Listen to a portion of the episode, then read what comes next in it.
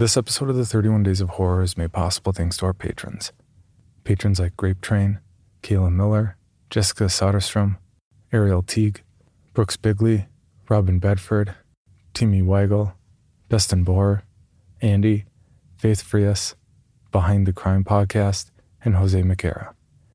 It takes a lot of work to get these podcasts done, and the fact that we're able to pay our crew makes me so happy. And our patrons make that possible. To see how you can support the podcast and everything that goes on behind the scenes, please visit patreon.com slash creepypod.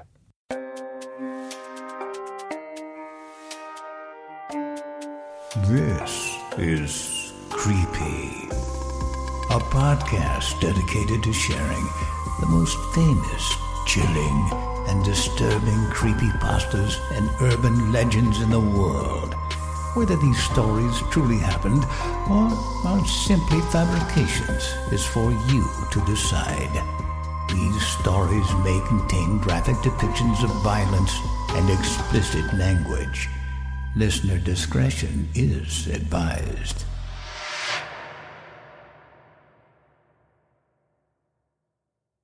Creepy presents The 31 Days of Horror, Day 12. Dear Scammer, credited to user Vada Bibo, on No Sleep. Hi, Audrey. You don't know me at all, except that I just recently deposited a few hundred bucks into your account after you promised me a fantastic package for a work from home opportunity. I felt so silly once I realized that I was scammed and tried so hard to reverse the payment and get some of my money back. A futile process in retrospect. But what did I expect? Right? Anyway, Audrey, I had your bank account details and I felt very tempted to just give out your banking details in an elaborate scam, but I figured karma will sort you out eventually. However, I couldn't just wait for karma and not be there to witness your punishment. You don't know this, but I used to work in prison. Dangerous people, you know, but all very willing to return favors if you help them inside prison. A cigarette here, early parole report there, quid pro quo. Oh, it was like destiny when one of my old friends rang me up from outside prison to thank me for the parole report. Of course, I had to ask for a favor in return. Prisoners and parolees are very resourceful, you know.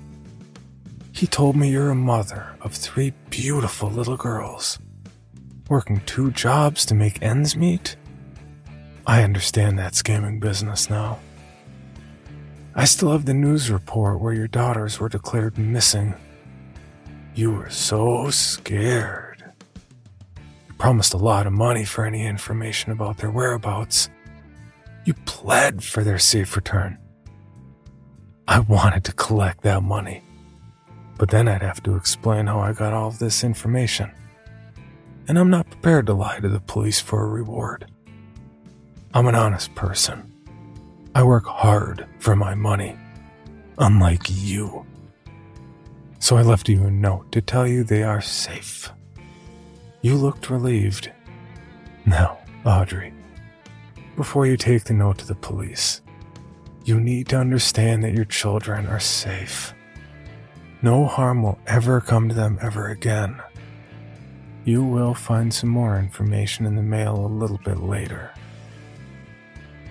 You took my last money, Audrey. I couldn't buy food. I couldn't pay my bills. I had to let my son go to school without a proper lunch for a week. Thankfully, I managed to reconnect with yet another old friend. He is also very resourceful and owed me a favor for when he needed a few items to sell in prison. The baby didn't feel anything.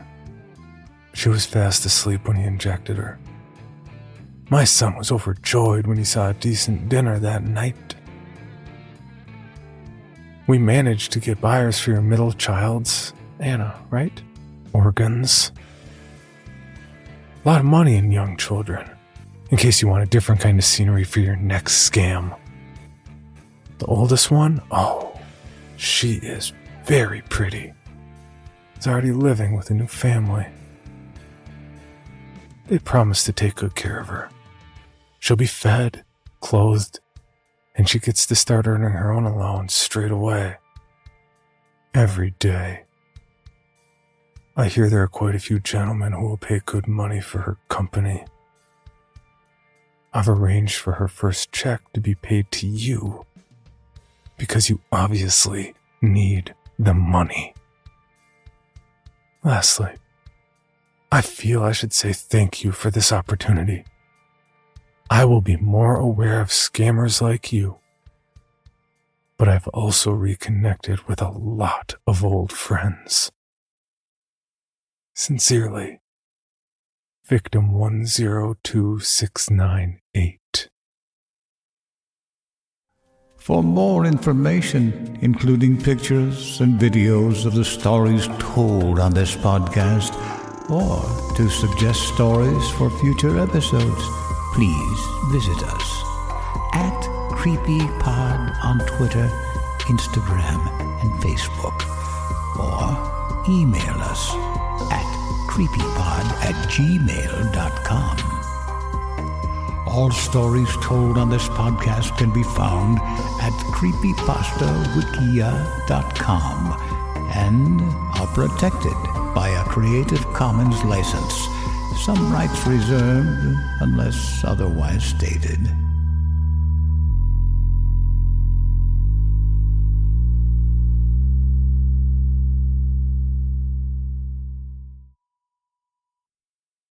Item number SCP 5186.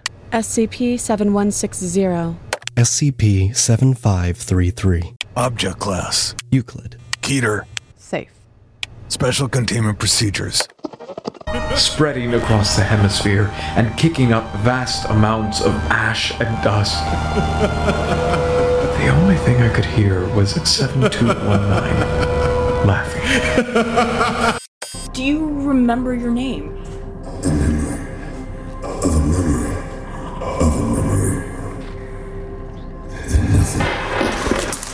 Heartland Counseling. Appointment update. I feel them again. Heartland Counseling. Appointment update. They're in my ears! Heartland Counseling. Appointment update. Nobody understands! SCP Archives is a weekly fiction podcast. Each episode, we dive into the strange, the unknown, and the. Find us on Apple Podcasts, Spotify, or at scparchives.com.